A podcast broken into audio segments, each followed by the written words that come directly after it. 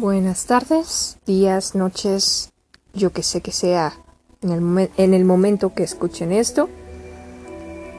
Y bueno, comenzamos esta, esta ocasión con el libro de historia de segundo de secundaria. La historia es la disciplina que nos permite conocer el pasado y comprenderlo, de modo que sea posible poder explicar nuestro presente. El historiador recopila evidencias acerca de diferentes eventos y procesos, los examina aplicando sus conocimientos y criterios para determinar qué y cómo pudieron haber sucedido, y después procede a organizar la información de la mejor manera para darla a conocer. Obtiene así un relato del pasado. No es el pasado en sí y tampoco una reconstrucción de éste, es una pieza narrativa en la que explica lo que desde su perspectiva sucedió en ese momento determinado. Sabe que, como el suyo, existen otros relatos, y que cada uno de ellos será distinto porque al momento de ensamblarse se debe considerar distintas evidencias, aproximándose desde distintos puntos a los hechos que estudian. Sin embargo, tiene claro que es necesario que solo si existe una cantidad importante de versiones de los hechos históricos será posible dar un poco de luz sobre el pasado, que en general nos es desconocido. El investigador para lograr sus objetivos debe seguir un método, es decir, una serie de pasos bien ordenados. El método determina que el historiador examine con cuidado las evidencias obtenidas para, con ello, saber si funcionan o no en el contexto en el que desea incorporarlas. Asimismo, le recuerda a cada paso que el objetivo de su pesquisa es analizar y explicar lo que hicieron las personas y más allá de ello, comprender lo que significaba para ellas. Y no juzgar los hechos del pasado ni a quienes intervinieron en ellos. Sobre todo, el método le hace entender que su trabajo no podrá decir la verdad única y total sobre lo acontecido porque esto es imposible. Su relato será una versión de lo ocurrido en un periodo determinado y específico. Esto no le quita validez ni importancia a lo que dice, al contrario, lo vuelve valioso porque siempre será necesario contar con nuevos relatos que desde todas las perspectivas imaginables propongan explicaciones sobre los hechos que conformaron el presente tal y como lo contemplamos ahora. Todos contamos historias. Algunas tienen que ver con nosotros mismos, pero también con lo que sucede a nuestro alrededor. Otras le informan a los demás acerca de lo que sentimos y lo que pensamos. También de lo que vemos, sabemos y que nos enteramos. Sin embargo, como es evidente, las historias que cada uno de nosotros cuentan son diferentes, diferentes. ¿A qué se deberá? Lógicamente, una parte de esas diferencias se debe a que miramos cosas diferentes a nuestro alrededor. Nos interesan cosas distintas y queremos comunicar a los demás asuntos que son en sí mismos también diferentes. Pero, ¿qué pasa cuando surgen distintas versiones acerca de, uno, de un mismo tema? Un mismo acontecimiento, una misma cosa. ¿Por qué ante hechos similares se cuentan relatos que son distintos entre sí? ¿Qué es lo que influye en ello? ¿Y qué es lo que hace a esos relatos distintos? ¿Son los detalles, los nombres, las fechas o los datos involucrados o son quizá los aspectos fundamentales los, los que difieren? Vamos a averiguarlo. Para ello es necesario que dividan al grupo en equipos y que después acuerden en sesión plenaria cuál es el tema que van a investigar. De preferencia, algo que haya sucedido en el lugar en el que viven o en el que hayan afectado que hayan afectado directamente. Un fenómeno natural, la puesta en práctica de una ley, el paso de contingentes armados, la llegada de algún personaje famoso, ustedes deciden. De momento, no es necesario que lo delimiten con mucha precisión. La sola enunciación del tema es suficiente. Los seres humanos gustan de contarse historias unos a los otros.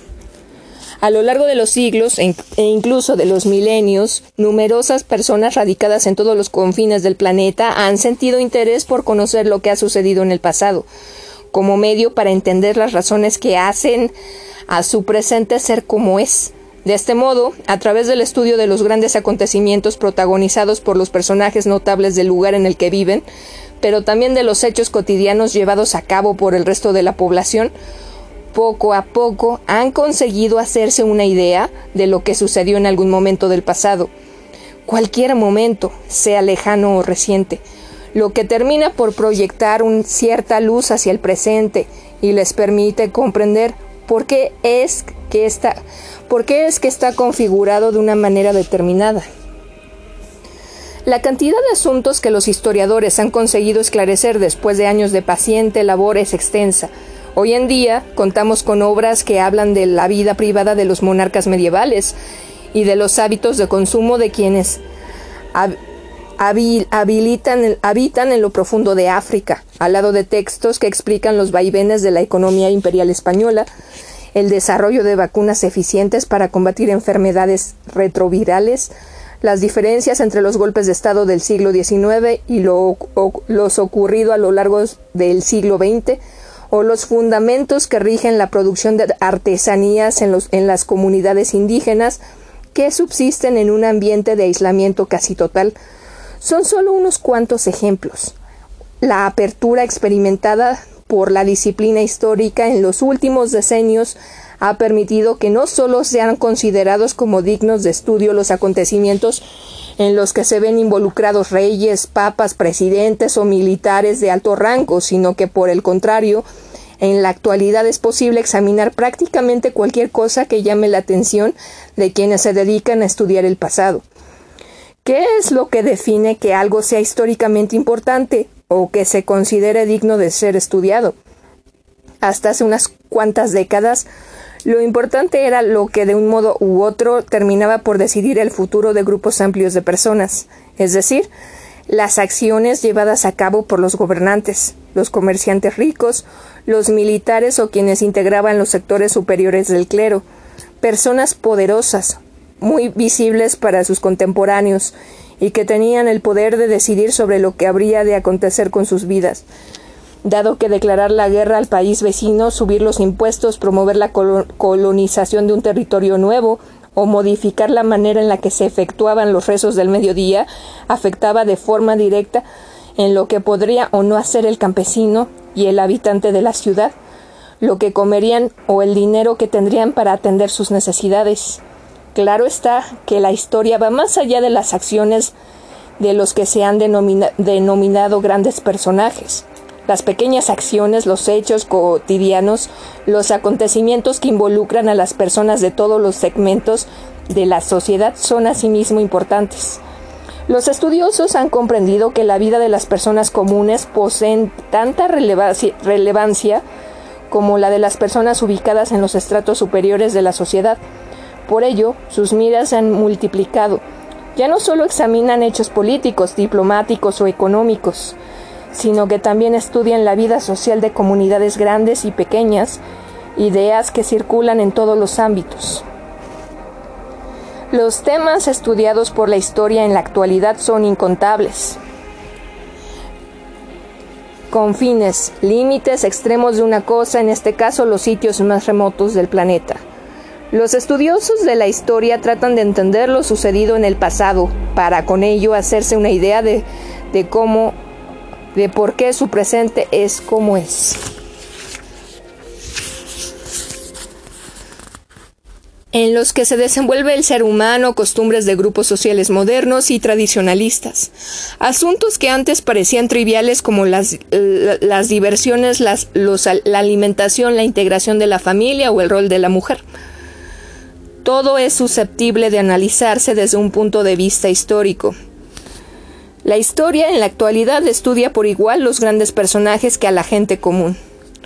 La multiplicación de los temas implica que el estudio de la historia sea inagotable, dado que es posible examinar prácticamente todo lo que los seres humanos han realizado en cualquier momento del pasado, siempre y cuando se cuente con algún tipo de información que sean fenómeno profundo o apenas superficial en el que se vieron involucradas grandes cantidades de personas o apenas unos cuantos individuos.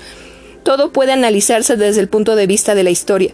En todo puede fijarse la vista del estudioso del pasado para comprender sus causas, sus consecuencias y, mejor aún, el significado que eso mismo habría tenido para las personas contemporáneas el fenómeno. Así, donde antes había una serie limitada de posibilidades de estudio, los acontecimientos de tipo político, diplomático o económico a que hemos hecho referencia, ahora hay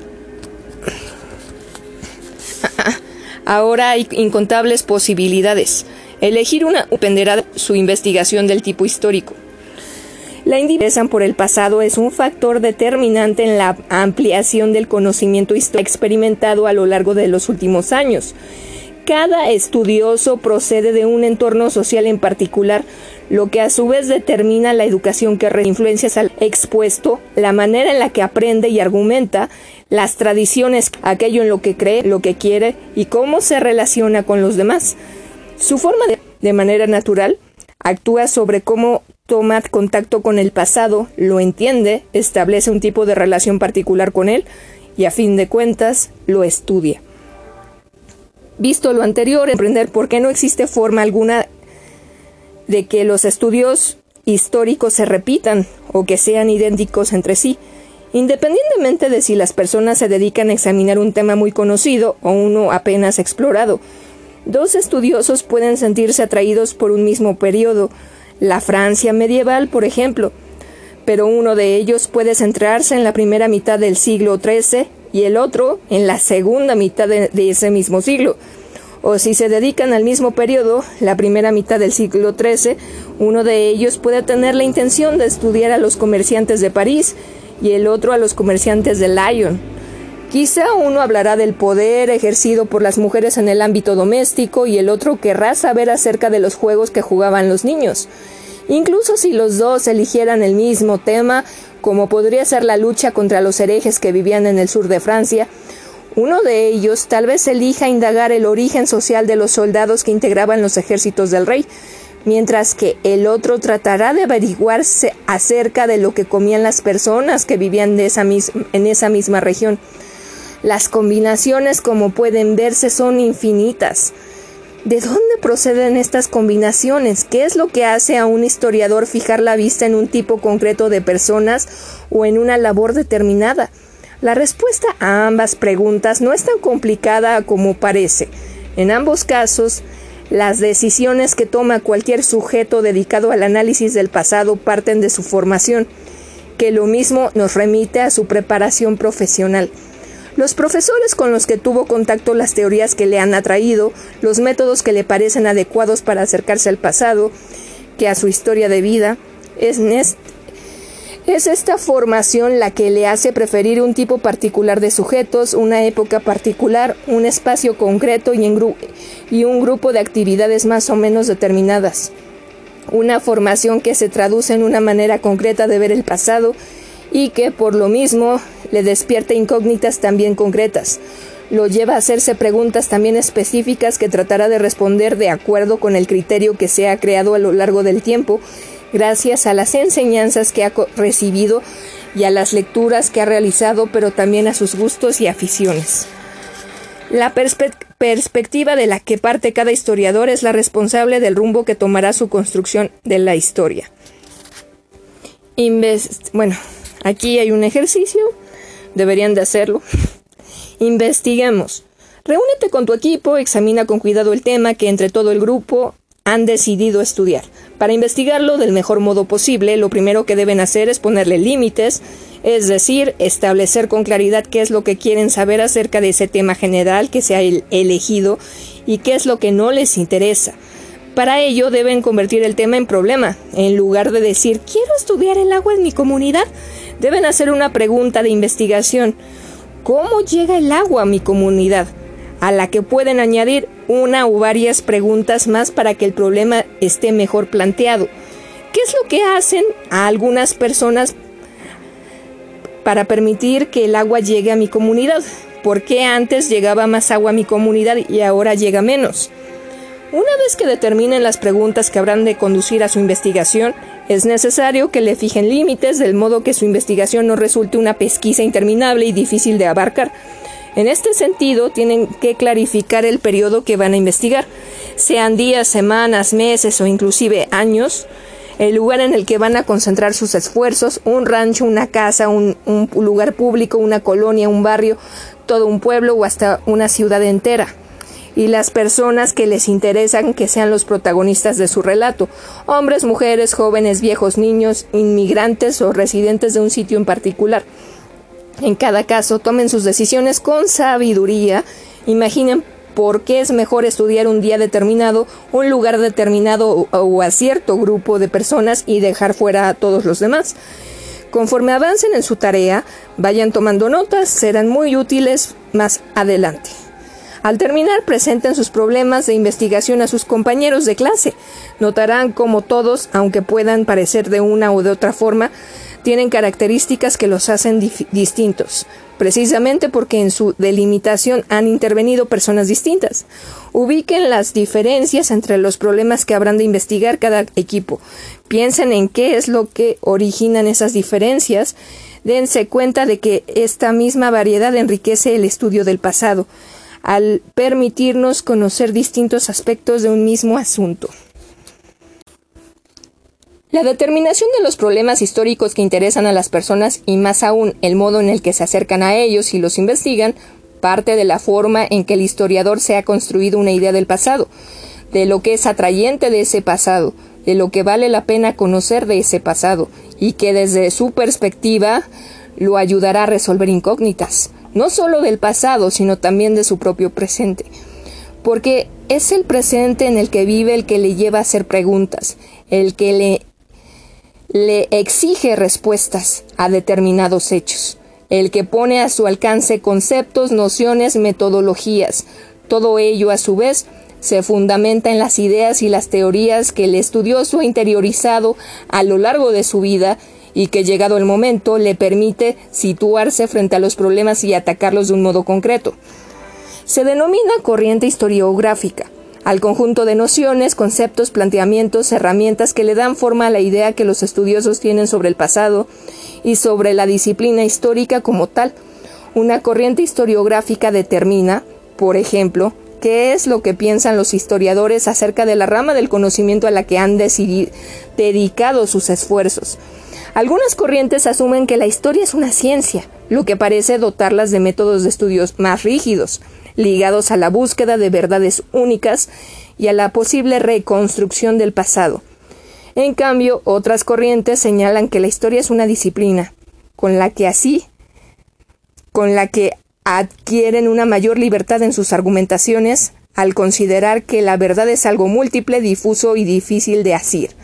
Las corrientes historiográficas asimismo definen la función que tiene la historia, que puede ser el conocimiento del pasado en sí mismo, la comprensión del presente a través del estudio del pasado, o la herramienta para despertar la conciencia de las personas y motivarlas a que transformen su realidad a través del conocimiento del pasado.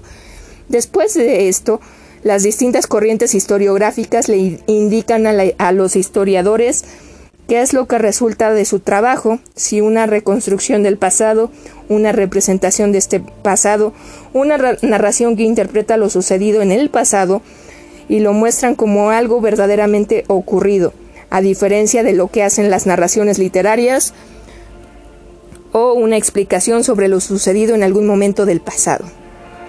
El estudio de los problemas históricos parte de lo que es interesante para los investigadores.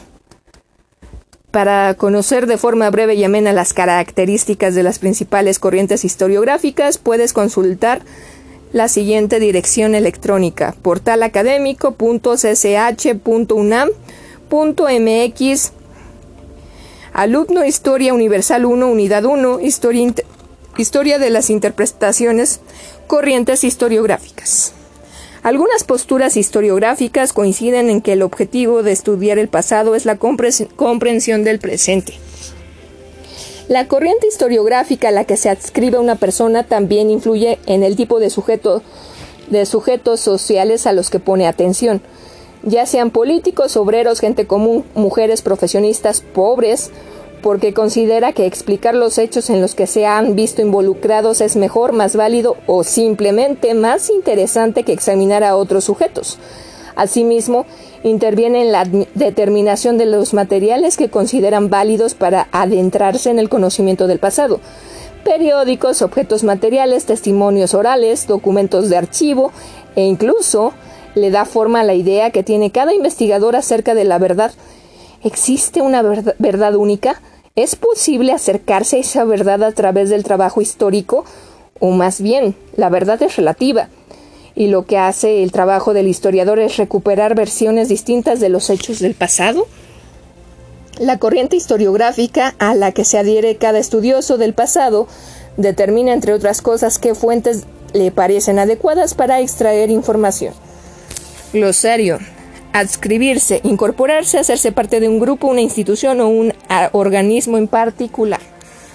Repasemos. A estas alturas te has dado cuenta ya de que las versiones y las interpretaciones de los hechos históricos son variadas porque variadas también son las personas y los integran en distintos relatos. En el caso de tu equipo, que también se compone por personas diferentes, es preciso que establezcan los mecanismos que les permitirán trabajar y llegar a algún tipo de conclusiones cuando emprendan su investigación. De las preguntas formuladas en los dos párrafos anteriores, elijan las que les llaman más la atención y tratan de responderlas. ¿Les parece que hay una sola verdad o que, por el contrario, es posible que hayan muchas verdades sobre un mismo acontecimiento? En el caso de las verdades múltiples, ¿qué es lo que evita que cada quien diga lo que quiere a propósito de un acontecimiento en particular? O incluso que altere libremente lo sucedido. En cuanto a las funciones de la historia, ¿cuál les parece a ustedes que es la más adecuada? ¿La que estudia el pasado, la que intenta explicar el presente o la que trata que las personas transformen su presente con base en lo que conocen del pasado? Coméntenlo y al terminar elaboren un escrito en, el que pongan en claro sus ideas. Será su guía para acercarse a la investigación histórica.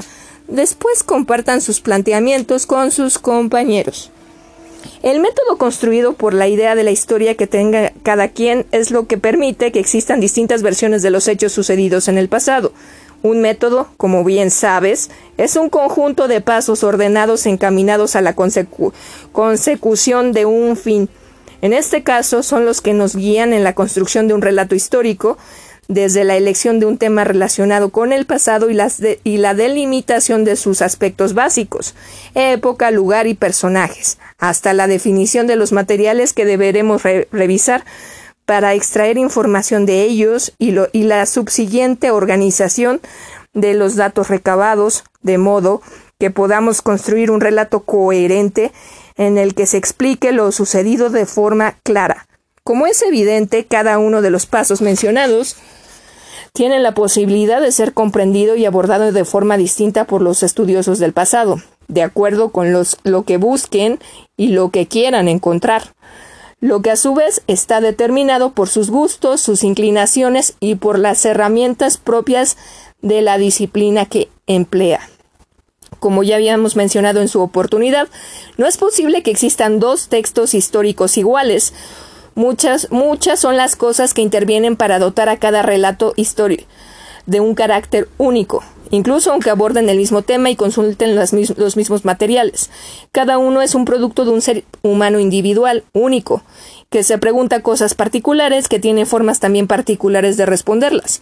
Una persona única que se enfrenta al pasado para extraerle lo que le parece interesante de acuerdo con lo que ha vivido, lo que ha estudiado y lo que ha aprendido en el transcurso de su vida una persona además que con base en el lugar en el que se encuentre y la noción de la historia que haya hecho suya, irá en busca de información en un tipo concreto de materiales que son justamente los que considera que podrán decirle más cosas o cosas de mejor calidad que el resto de los que estén disponibles. Sobre esto hablaremos en el siguiente apartado. Las fuentes primas que se produjeron en la misma época en la que se localiza el problema que investiga el estudioso del pasado. Gerard bueno, eso es otra cosa. ¿De dónde surgen esas historias que contamos? Líneas atrás hablamos de los factores que intervienen para hacer de cada explicación histórica un producto único.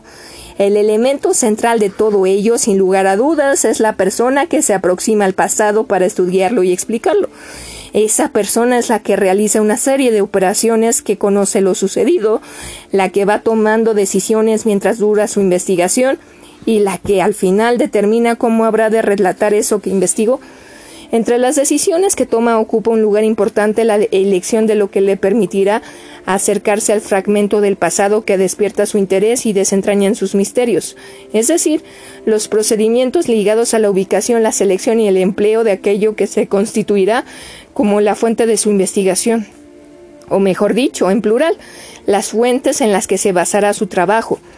Dicho de manera sencilla, una fuente es todo aquel material que los estudiosos del pasado consideran que les puede dar algún tipo de información relacionada con el asunto que les interesa resolver. En principio, podemos considerar que existen dos grandes tipos de fuentes.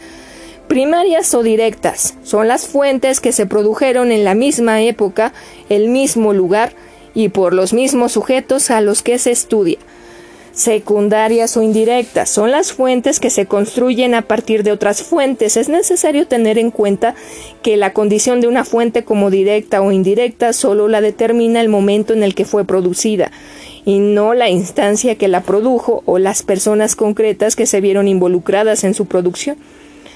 Así, una fuente directa pueden ser los documentos que generan las dependencias de gobierno acerca de los múltiples asuntos que se dedican a, atender pero también puede serlo el diario escrito por un individuo cualquiera, o las cartas que las personas envían unas a otras, o en nuestro presente dominado por la tecnología, los correos electrónicos, los periódicos son asimismo fuentes directas, al igual que los programas de televisión, los videos musicales, en más de un sentido, dado que nos dejan escuchar la, música de moda en cierto periodo de la historia, junto con el vestuario que se utilizaba el aspecto que guardaban algunos lugares en particular o e incluso nos permiten asomarnos a la tecnología que existía en ese momento, responsable de la calidad de las grabaciones, la literatura, las películas, las pinturas, las esculturas, los mapas o las canciones. Los objetos son también fuentes primarias, dado que nos acercan a lo que hacen las personas en un momento dado, a la forma en la que la hacen, a lo que les resulta importante y a lo que poco a poco pierden interés. En este sentido, da lo mismo que el objeto haya sido empleado por los gobernantes. Una espada, por ejemplo, un trono, un juego de mesa, o por las personas comunes, unos zapatos, un sombrero, una olla de barro, todo nos habla del pasado. Todo nos remita a la forma en que la gente realizaba ciertas actividades, Puede tratarse de objetos cuyo uso hayan que descifrar. Un cortaplumas, por ejemplo, porque en sí mismos no tienen descripciones de aquello para lo que se empleaban, o de otros que enseguida nos den datos amplios sobre lo que eran y la acción a la que se referían, como es el caso de las listas de compra, los tickets del supermercado, también pueden ser objetos de uso ritual figurillas destinadas al culto determinado de dioses o espíritus celestiales, o de uso rutinario, sartenes, ollas y cacerolas, de materiales precisos o no.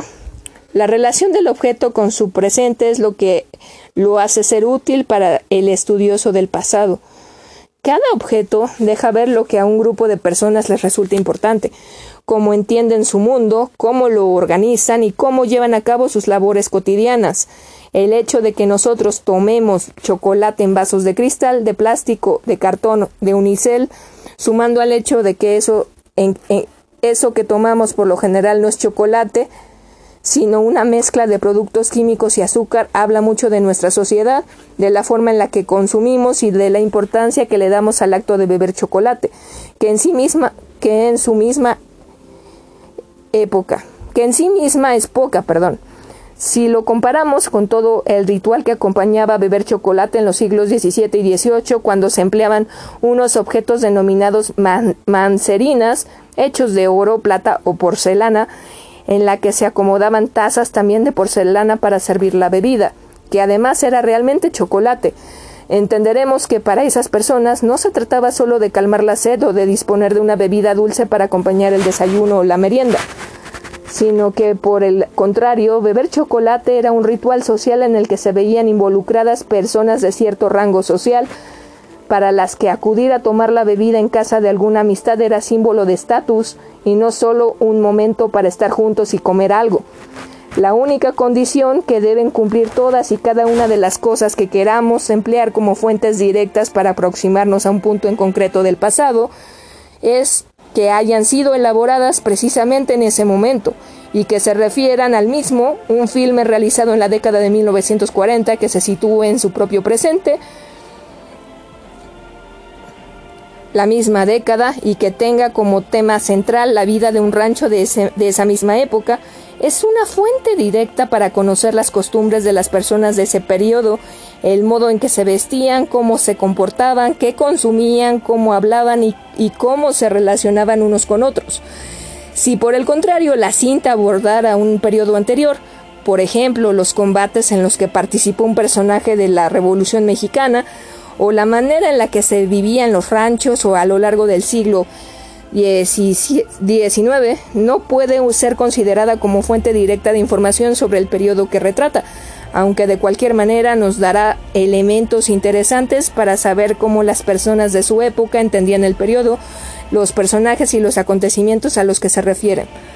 La línea me separa de las fuentes directas de las indirectas. La línea que separa a las fuentes directas de las indirectas es justamente la que se acaba de mencionar, el momento en el que se produce eso que se va a usar como fuente en relación con aquello de lo que habla. Una novela escrita en Madrid en el 18 que hable sobre lo que sucedía en Madrid en el siglo XVIII es, por supuesto, una fuente directa. Por el contrario, si se trata de un libro de historia que se escribe en la Ciudad de México y habla sobre el Madrid del siglo XVIII, será una fuente indirecta, porque su autor, para escribirla, ha necesitado consultar otras fuentes, desde documentos de archivo, cartas y diarios hasta los libros producidos por otras personas, con base en los cuales se ha informado acerca de lo que sucedía en Madrid, de cómo vivía la gente en Madrid, de cómo se comportaban, además acudían, acudían a divertirse o cómo se llamaban las calles, entre otros muchos detalles interesantes. En general, las fuentes indirectas son los libros que hablan de cualquier tema acontecido en el pasado, para cuya confección se han tenido que consultar documentos, cartas, novelas u objetos procedentes de la época o del momento que despiertan el interés de los investigadores. Igualmente, los artículos de revistas son fuente indirectas, lo mismo que las conferencias que brindan los especialistas en distintos lugares. Los objetos usados por las personas nos dan información importante sobre cómo se desarrollaba su vida y qué tipo de personalidad tenían. ¿Sabías que las mancerinas fueron inventadas, según la tradición, por el marqués de Mancera, virrey del Perú, entre 1639 y 1648 como una forma práctica de tomar el chocolate y evitar los accidentes que podía causar el hecho de que se sirviera inicialmente en jícaras, no en tazas? Disponer de un plato y de un soporte para la jícara disminuía la posibilidad de que el líquido se derramara o si llegaba a hacerlo, mantenía a salvo las ropas de las personas. Escribir un libro de tema histórico requiere consultar numerosas fuentes. El libro entonces se convertirá en una fuente secundaria o indirecta para conocer el tema del que habla. Repasemos. Observa, observa tu alrededor. Cada una de las cosas que miras puede ser de hecho una fuente de conocimiento histórico. Si una persona se aproximara a tu comunidad y quisiera saber cómo viven ustedes, ¿qué le sugerirías que consultara? Igualmente, si quisiera saber sobre el pasado del lugar en el que vives, ¿qué le recomendarías que leyera? ¿A dónde lo mandarías? ¿Qué tendría que hacer? Reúnete con tu equipo y elabora un esquema en el que traten de dar respuesta a estas preguntas. Después, en plenaria, intercambien puntos de vista con el resto de los compañeros del grupo. Mantengan a la vista las conclusiones a las que lleguen.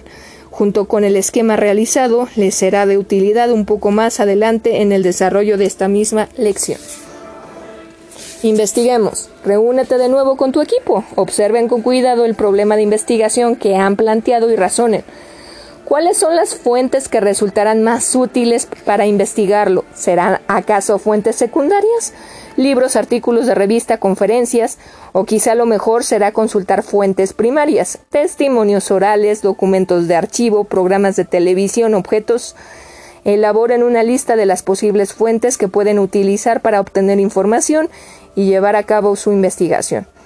Pueden solicitar consejo a las personas a su alrededor para que les digan qué es lo que hay que y qué pueden utilizar.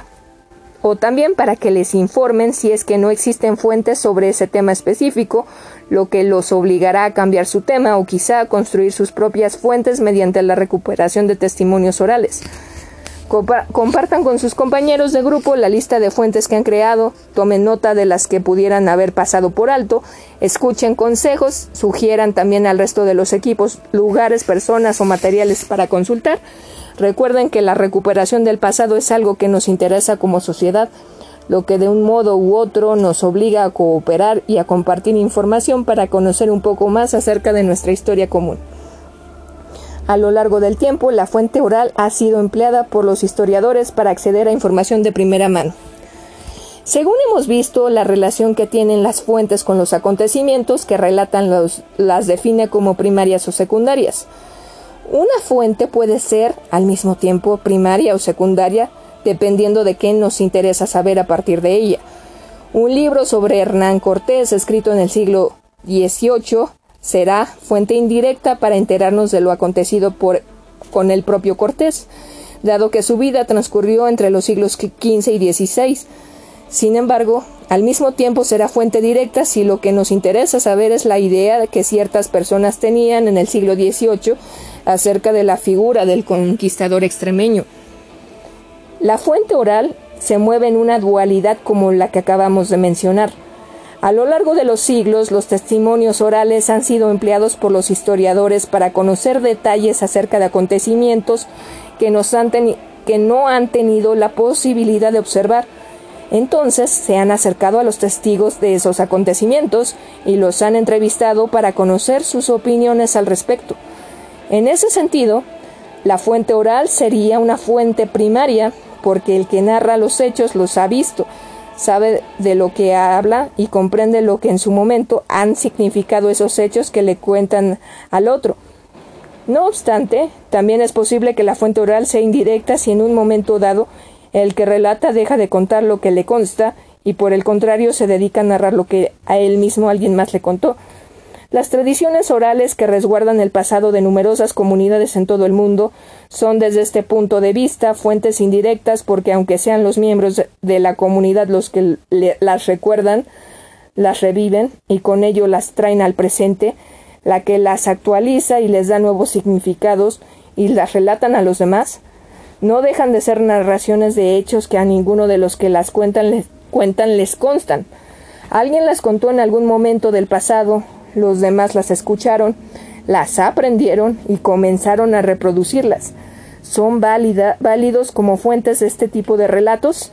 Por supuesto, incluyen un acontecimiento directo de aquello de lo que hablan, sino uno indirecto.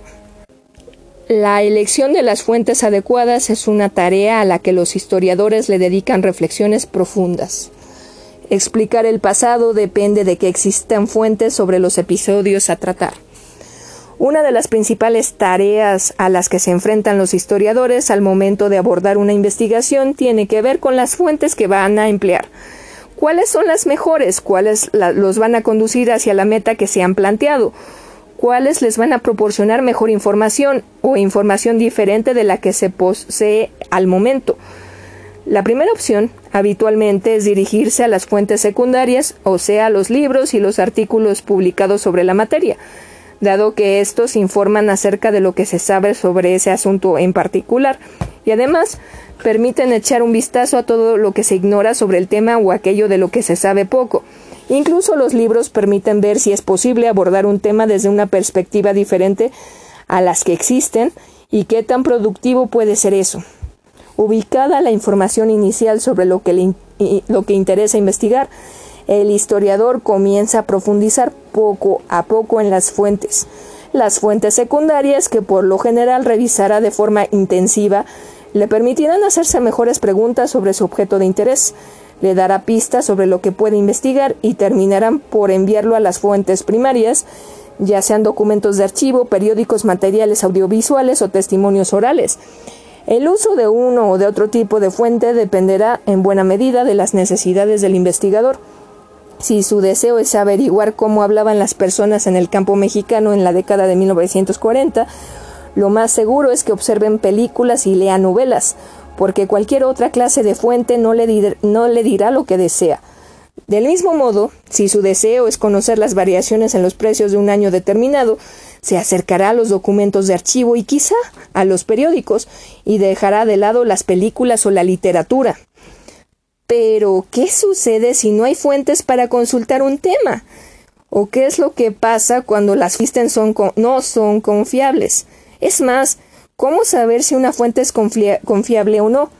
Estas son preguntas de sumo interés para la investigación histórica, y de su resolución depende en buena medida el rumbo que tomen los esfuerzos que se realicen para conocer más acerca del pasado.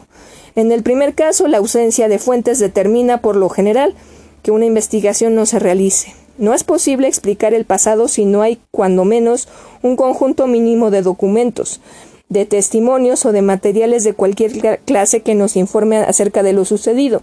Una posibilidad para salvar este obstáculo consiste en buscar personas que hayan presenciado los acontecimientos e interrogarlas para conocer detalles de lo sucedido y al mismo tiempo saber la opinión que los contemporáneos de ese fenómeno específico habrían tenido al respecto.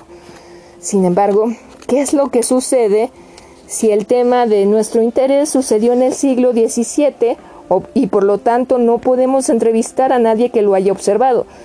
La respuesta es una, y no es agradable. El tema de estudio debe abandonarse y por lo tanto es preciso buscar uno del que sí existan datos e información. Cierto es que puede uno buscar y buscar en los libros y en los archivos hasta encontrar algo que sirva para comprender ese trozo del pasado que a uno le interesa y que tal vez se ha convertido ya en una obsesión. No obstante, la realidad indica que tales cosas no suceden con mucha frecuencia. Invertir tiempo en una pesquisa de esa naturaleza no es, a fin de cuentas, un asunto productivo. Las siguientes preguntas son un poco más complicadas de responderse porque implican que debe existir alguna clase de criterio para distinguir las fuentes a las que podríamos llamar buenas de las fuentes malas. Pero ¿cuáles son unas y otras? Para comenzar, es preciso decir que determinar la reputación de las fuentes es un asunto complicado, dado que, a primera instancia, no es saber si uno o no, o si un libro es objetivo en lo que dice o no. Saberlo requiere tiempo, análisis y sobre todo un poco de conocimiento sobre el tema que se estudia, porque entender lo que dice un documento depende de lo que sepamos sobre el momento en el que fue escrito y también de la persona que lo escribió. Se sabe si una fuente es adecuada o no en la medida en que se, le, se, se la confronta con otras fuentes y se compara lo que dicen unas y otras.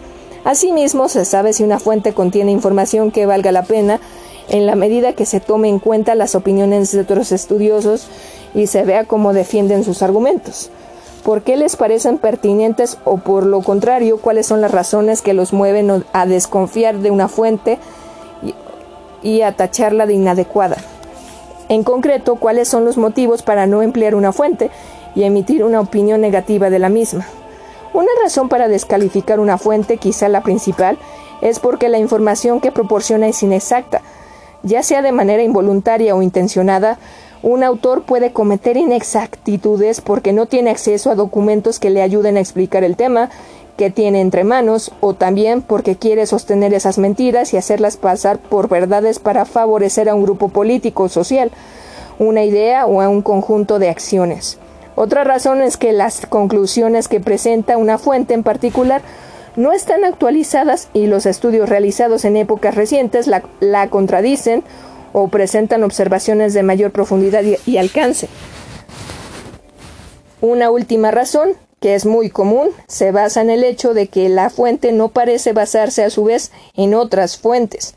Es decir, que la fuente no parece sustentarse en nada que permita saber de dónde salen esos datos que presenta, lo que pudiera hacerla parecer más bien un producto de ficción. El principal motivo para descalificar una fuente es porque la información que presenta es inexacta. Lógicamente, en relación con este último punto, es preciso recordar lo que estudiamos al comienzo del presente eje y que tiene que ver con la existencia de distintas versiones en torno a los acontecimientos históricos y que esas versiones están motivadas lo mismo por las inclinaciones personales de los investigadores que por los materiales que emplean o por sus gustos o sus preferencias. Tanto académicas como ideológicas, así es posible que alguien diga que una fuente no es adecuada porque sostiene un punto de vista distinto al del suyo, no porque la fuente en sí misma sea mentirosa o invente lo que relata. Esta distinción es preciso tenerla en cuenta. Un estudioso del pasado puede discrepar de lo que dice otro estudioso debido a que, por ejemplo, uno es partidario de un grupo social y el otro es afín al grupo contrario. Esto es válido y de hecho es muy natural. Sin embargo, no quiere decir que uno y otro, al disentir, se acusen mutuamente de mentir o de engañar a las personas. Simplemente sostienen puntos de vista diferentes. Glosario. Discrepar. Opinar distinto. Tener ideas distintas a las que profesa otra persona u otro grupo de personas. Disentir. Estar en desacuerdo con algo o con alguien. Una postura que en fechas recientes ha cobrado mucha importancia es la que se relaciona con las mentiras que pueden encontrarse en las fuentes que se consultan para conocer acerca de lo sucedido en el pasado. Antes, lo que hacía el historiador era leer con detenimiento las fuentes que, que había seleccionado para encontrar datos ciertos sobre los hechos que le llamaban la atención y que le permitían construir sus propios relatos sobre el pasado. Cuando encontraba algo que podía catalogar como mentira, lo denunciaba como tal acusaba al autor de la fuente de ser un mentiroso, sin importar si la fuente era primaria o secundaria, y en adelante desconfiaba de lo que le dijera esa fuente. Encontrar si las fuentes contienen datos verdaderos o falsos, por lo general no es un asunto que pueda verse en blanco y negro. Nada es completamente verdadero o totalmente falso. Más bien, en todas las evidencias que puede utilizar un historiador se entremezclan lo que parece verdadero y lo que parece falso junto con lo que en numerosas ocasiones nos, no, no es posible saber si cae en una u otra categoría, o además si se trata más bien de un argumento que para que parta de una postura política determinada y que por lo mismo deba considerarse como tal, no como una verdad o una mentira. El trabajo fino del estudioso del pasado, precisamente, está en descifrar qué quiere decir eso que está examinando para conocer el pasado y qué es lo que quiere decir, y esta labor es a la que se conoce como interpretación. En ocasiones los historiadores no concuerdan con lo dicho por una fuente debido a que se expresa que debido a que, que expresa un punto de vista diferente al suyo. Investiguemos.